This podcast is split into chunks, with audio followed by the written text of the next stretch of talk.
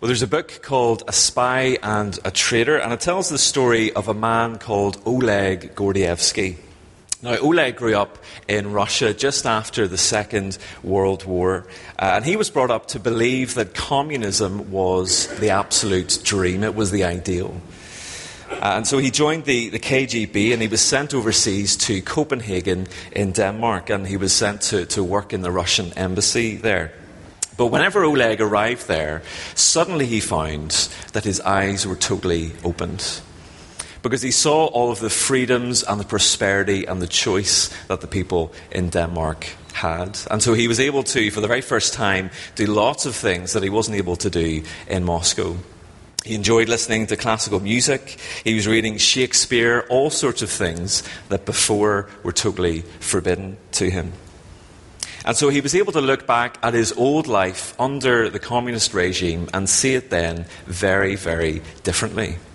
Instead of seeing it as a, a utopia, he saw it as dark and oppressive and restrictive. And actually, something very similar happens to us whenever we become Christians. Because you can look back on your old non Christian way of life whenever you become a Christian and you see it for what it really is you're then able to see that it's actually dark and destructive. When you open your eyes, or your eyes are open to see the reality and the beauty of the good news of Jesus. Throughout this passage this morning that we're going to be looking at, this is effectively what Paul is saying. He says there's this old way of life that you once believed in and walked in, but now your eyes have been opened to a totally new way of living. And so this morning we're going to first of all look at the causes of this old way of life, uh, this non Christian way of life. Then we'll look at the results of this way of life. And then finally we'll look at the contrast between the old way and the new way of life in Christ. So, first, then, the causes of the non Christian life. Let's look at verse 17 and 18, if you have your Bibles open. Paul says this You must no longer live as the Gentiles do in the futility of their thinking. They're darkened in their understanding and separated from the life of God because of the ignorance that is in them. Now, the first thing to notice here, really the thing that jumps off the page, is Paul's emphasis on the mind and on thinking. He says the Gentiles are futile in their thinking, they're darkened in their understanding, and they're ignorant. Now, we need to clarify at this point that when Paul says, do not live as the Gentiles do, he's not talking about people who just happen to not be Jewish. Specifically, he's talking about the non Christian Gentiles. He's not rejecting people who aren't Jewish, because only two chapters before in Ephesians 2, we read that there is now unity between Jews and Gentiles in the church. But for Paul's original audience in Ephesus, many of them came from a Gentile background. And so he's saying to them, don't go back into that old way of living that you once used to live whenever you were like your, your Gentile brothers and sisters, just doing whatever came naturally to you. And when Paul says futile thinking, the question is well, what does he mean by this? What does he mean? Because we know that not everything that non Christians think is totally useless. There's a lot that we can learn from non Christian teachers and scientists and doctors and artists, and the list goes on and on and on. Now, we know that as Christians, we don't have a monopoly on the truth. There's a lot that non Christians can tell us. But Paul is saying here if you're not a Christian, you might be very knowledgeable about all sorts of things, but spiritually, you're totally blind. You're totally blind. You're darkened, he says, in your understanding. And we can see examples of that all around us, can't we? We just need to think of, for example, uh, the atheist scientist Richard Dawkins. He once said this I've described atonement, the central doctrine of Christianity, as vicious, sadomasochistic, and repellent. Or you could think of the, the comedian Stephen Fry. A few years ago, in an interview with RTE, he said that God was mean minded, capricious, and stupid. Here are two very intelligent men. They're well educated, they're well informed on all kinds of things, but spiritually, they're totally blind. They've chosen to ignore the reality of who God is, and so their understanding is darkened. What's really interesting here is that Paul doesn't say, okay, the problem is you're thinking, you're futile in your thinking, and so the, the answer is better education. What you need is, is more information to get into your, your head. No, no. He, he says the root cause behind this futile thinking is in verse 18. They're separated from the life of God because of the ignorance that is in them due to the hardening of their hearts. When I was younger, I tried to learn how to play the guitar. I didn't get very far. I only learned about four chords, so I think Jimi Hendrix's legacy is still pretty safe. Uh, but when I was learning to play the guitar, and those of you who are much more experienced guitar players will know, whenever you're first learning, y- your fingertips are very sensitive, and so it's actually quite difficult to hold down the strings for a very long period of time. Because what you need to do is develop a callus on your fingertips to harden them to, to the strings. Well, Paul here uses the Greek word uh, which was a medical term to mean callus. And so he's effectively saying here these, these Gentiles, these non Christians, have developed a callus on their hearts. They've hardened their hearts. And again, we need to understand that when Paul uses the word heart, it's quite different to the way that we tend to use it today. When we say, I love you with all my heart, it's, it's the kind of warm, fuzzy feeling. You might, once a year, Valentine's Day, Hopefully, more often than that. But, but once a year, especially Valentine's Day, you, you, give somebody a gift a teddy bear, roses, whatever it might be. I love you with all my heart. But for Paul, it's quite different. It doesn't just mean your feelings and your emotions, it's your entire inner being. It's your thoughts, it's your will, and your desires. So the ignorance here that Paul's describing, it separates these people from the life of God. It's not just because they weren't paying enough attention in their religious studies class. It's not a lack of, of head knowledge. No, Paul's saying that this ignorance they have, it is an active thing. It's an active thing. They're willfully ignoring God. And here we see that Paul is a total master when it comes to understanding what makes us tick as human beings. Because it's actually the orientation of our heart that affects everything else what we think and what we do. The pastor Tim Keller says this What the heart most wants, the mind finds reasonable, the emotions find valuable, and the will finds doable. In other words, what the heart wants, the mind can very easily justify, and the behaviors follow from that. This ignorance of God that Paul is talking about here is really deadly serious because verse 18 tells us they are separated from the life of God. These people don't have a share in eternal life with God. Why? Because they've hardened their hearts against Him. Now, as Paul points out, if you live and think as a non Christian, then you can expect certain results. We've talked about the causes of that old way of life. What about the results then? As Paul says, they give themselves over to sensuality so as to indulge in every kind of impurity. And it's not hard, is it, to, to find examples of impurity in our culture? Uh, the word Paul uses here for impurity doesn't just mean sexual impurity, it would include that, but it's actually much wider than that. It means moral uncleanness.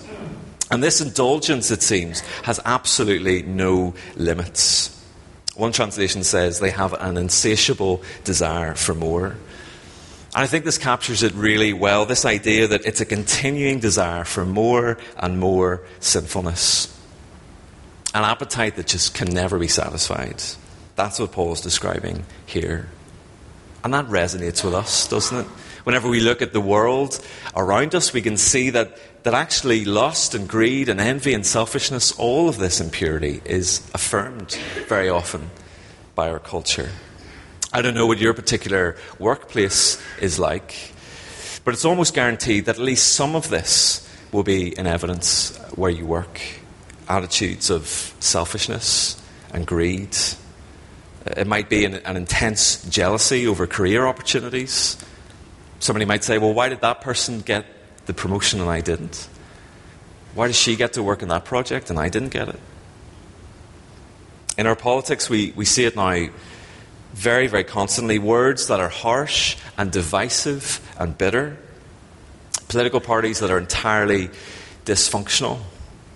And we saw actually just this week, tragically, decisions that are made that are totally against God's law and His ways and the sanctity of life. When we turn on our TVs, we're bombarded with the message that it's okay to pretty much sleep with whoever you want, as long as there's consent. And the list goes on and on and on, indulging in all kinds of impurity. But the reality is that we don't have to look just at the world out there to see this, because often when we look at our own hearts, we can see this uncleanness. We see this uncleanness. Here's the pattern, according to Paul a hardened heart leads to futile thinking, which then in turn affects a person's behavior. And it leads to all kinds of sin. Now, why does Paul mention all of this? Is Paul just happy to sit on the sidelines and point a finger at the non Christian world and say, look at, look at these guys, look at the behavior that's going on here? That's awful, but at least we're not like that. If we're Christians, we're not like that. Well, no, that's, that's not really what Paul's saying here. In fact, the reason that he's sharing this with his audience in Ephesus is to warn them. It's to warn them against this kind of behavior. He says in verse 17, I tell you this and insist on it in the Lord. You must no longer live as the Gentiles do. So clearly, there's a very, very real danger here that as Christians, we can be taken in uh, and go along into the old trap of believing and behaving as we used to. Uh, just think back to a time whenever you weren't a Christian, before you, you met Christ. Uh, maybe you were trapped in a particular pattern of sin or of guilt or of fear. And you couldn't overcome any of that by yourself, could you? There's nothing that you could do to overcome that old sin. Because the Bible says that we're captives, enslaved to sin. Now, I realize that for some of us, we maybe became a Christian at the age of five or six.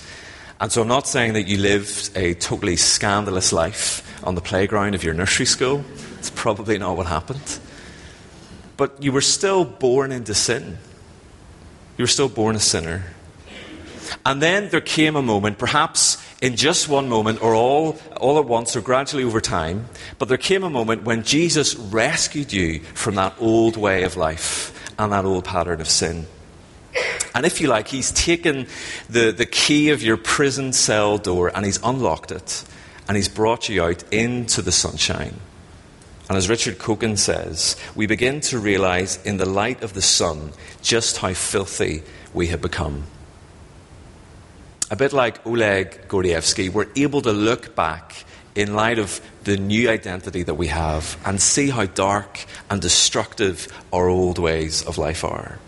And so now, with this new life, we want to please Jesus. We want to be pure like Him and please Him. But we know, don't we? We know that we don't always get this right. We don't always get this right. Because there are moments in our new life with Christ where we just want to wallow in our old habits we want to go back to maybe our gossip and our backbiting or our envy of other people or our lust, whatever that might be. And effectively, what we're saying is, Lord, on the one hand, I want to live a pure life like you in light of this new identity, but on the other hand, I still want to wallow in my sin. I want to go back into that old prison cell. Maybe this morning, even or today, we need to take some time to confess to God and say, God, I'm sorry. I'm sorry that my, my new life, my new identity doesn't shape everything that I do. None of us, I suspect, could say that we're totally free from that old way of life. But wonderfully, there is grace, and there is forgiveness, and there is mercy for us. If we just turn back to the Lord Jesus and say, Lord, I'm sorry for what I've done and I want to embrace this new life with you. That then is the old way of life. It's the old way of life. What about the new way? Paul says in verse 20, that, however, is not the way of life you learned when you heard about Christ and were taught in him in accordance with the truth that is in Jesus. I had some teachers at school who were really, really passionate about their subjects. I remember my biology teacher, for example, uh, used to teach us about all sorts of things about the life cycle of a frog, uh, about osmosis, about the makeup of cells.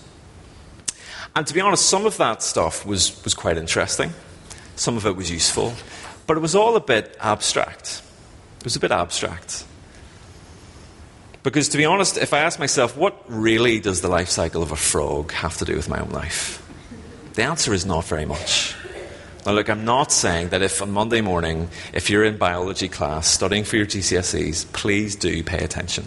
I'm not saying don't pay attention. But the reality is that a lot of the information that I learned at school, it didn't shape my identity or transform who I am or change the course of my life forever. Didn't do any of those things. And all of the language that Paul is using here in these verses, it's the language of a school. If you like, it's the school of Christ. He says, You learned, you heard, you were taught. And if you're here this morning and you've become a Christian, the reality is that it's not a matter of just learning some new information and gaining some head knowledge. No, you've been given a totally new way of life a new way of life that transforms your destiny and your identity forever. The old way of life, Paul says, is characterized by darkened thinking and falsehood. But the new way of life is characterized by truth, the truth that is in Jesus. Instead of ignorance of God, we have knowledge of God. And in this school, as John Stott says, Christ is the substance of the teaching, and he is himself the teacher. And more than that, he's actually our friend who is with us. In fact, this is one of the only times in the book of Ephesians that Paul doesn't use the word Christ to describe the Lord Jesus. He actually uses the word Jesus. And, and some of the commentators will tell us the reason for this is because he's emphasizing the humanity of Christ. He's fully God, but he's also fully man. Why is that important? Well, I think what he's trying to say here is that God came to us himself as a man, to live among us, to show us what it means to be truly, fully human, to die the death we should have died, and to, to rise again. You see, God could have just sent down a hard drive with all the information that we need to know about him and said, There you go, learn this stuff. But that's not what he did. He sends his own son to show us what it means to be righteous and to die for us. And as, as Bible believing Christians, we need to remember that we are saved not by an abstract idea, but we are saved by a person. Sometimes we speak about the saving knowledge of the gospel, and then that's great, that's wonderful. We need to know all of the, the doctrines. But we also need to remember that we're saved not by this abstract doctrine, but by Jesus himself, by a person. After all, Jesus says about himself, I am the truth, the way, the truth, and the life. Truth, then, is a person. It's Jesus. Paul goes on to say in verse 22 You were taught to put off your old self, which is being corrupted by its deceitful desires. So, this is the new identity that you've been given in Christ, if you are a Christian. But now he says you've got to put off your old self. Just as Oleg Gordievsky uh, discovered the freedom that people had in Denmark, so we too have the freedom and the joy and the blessing uh, of being in Christ. And with this new identity, then comes a new way of life. Uh, some of you might be familiar with the Tough Mudder run. It's a bit like a normal run, but the difference is that you intentionally get covered in dirt, head to toe in mud. I want you to imagine just for a moment that you've done one of these runs on a Saturday morning, and you finished your run and you're totally covered head to toe in mud. And then you remember that you have your cousin's wedding to go to. but you don't have enough time to get changed or anything. So you just think, okay, I'll, I'll jump in my car, I'll get to the wedding, I'll be there on time. And so you do that. And you arrive at the church, and you go down and you take your seat, and you're a bit surprised to find that every eye in the church is on you. Now, of course, none of us would ever do this, would we? We would never do this. You'd be absolutely mortified. Because at a wedding, you know it's a formal event, you want to look your best. You don't turn up in old, dirty running clothes. Paul is effectively saying here we have been given a new identity. A new identity. And so we need a new outfit to match. And this is the part where we need to take off the old, dirty clothes, the sinful habits and behaviors that we used to have, and we need to put on some new clothes. But the next question then is well, how do we go about doing this? How do we actually do that? Because we know that whenever we take off our old, muddy clothes, we put them in the washing basket, and somehow miraculously they appear clean. I don't know how that happens, but they appear clean. But what about us? What about us and our sinful habits? Well, Paul goes on in the rest of the passage to talk about specific ways in which we can put off the old way of life. And we're going to actually look at this a bit more in detail next week. But he also talks elsewhere in Romans chapter 8 about the need to put our sin to death. Romans 8, verse 13 says this If you live according to the flesh, you will die. But if by the Spirit you put to death the misdeeds of the body, you will live. You will live. And now, the old fashioned word for this process is mortification. It's just a word that means to put to death something. Uh, the old um, Puritan pastor John Owen said this. He said, Cease not a day from this work, be killing sin, or it will be killing you. And we must remember that earlier on in the passage, there's a serious warning here from Paul. Don't be like the Gentiles. Don't be like them because they're separated from the life of God. This is the very real cost of just going on in old sinful patterns.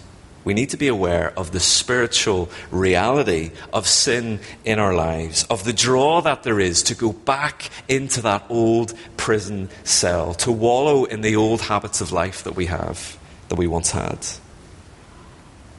And when we face that temptation to do that, we need to remind ourselves that we're actually new people. We've got a new identity. Because we're children of God, we're not prisoners of sin. Now, so far we've mentioned that there is something active for us to do. We need to put off the old self, Paul says.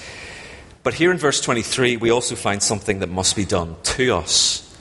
Something that's done to us. He says, You were taught to be made new in the attitude of your minds. Now, this is really important because it prevents us from thinking that everything is all on us. It stops us from thinking that, okay, I need to pull up my socks and get some willpower, and I'll just put off the old self, and it's all on me. Thankfully, this isn't the whole story. There is a real sense that we need to put off old sinful habits. But whilst we're doing that, we're also being made new. We're being made new. The Holy Spirit is sanctifying us, He's changing us, uh, He's renewing our thought patterns. And one of the ways that He does this is through His words.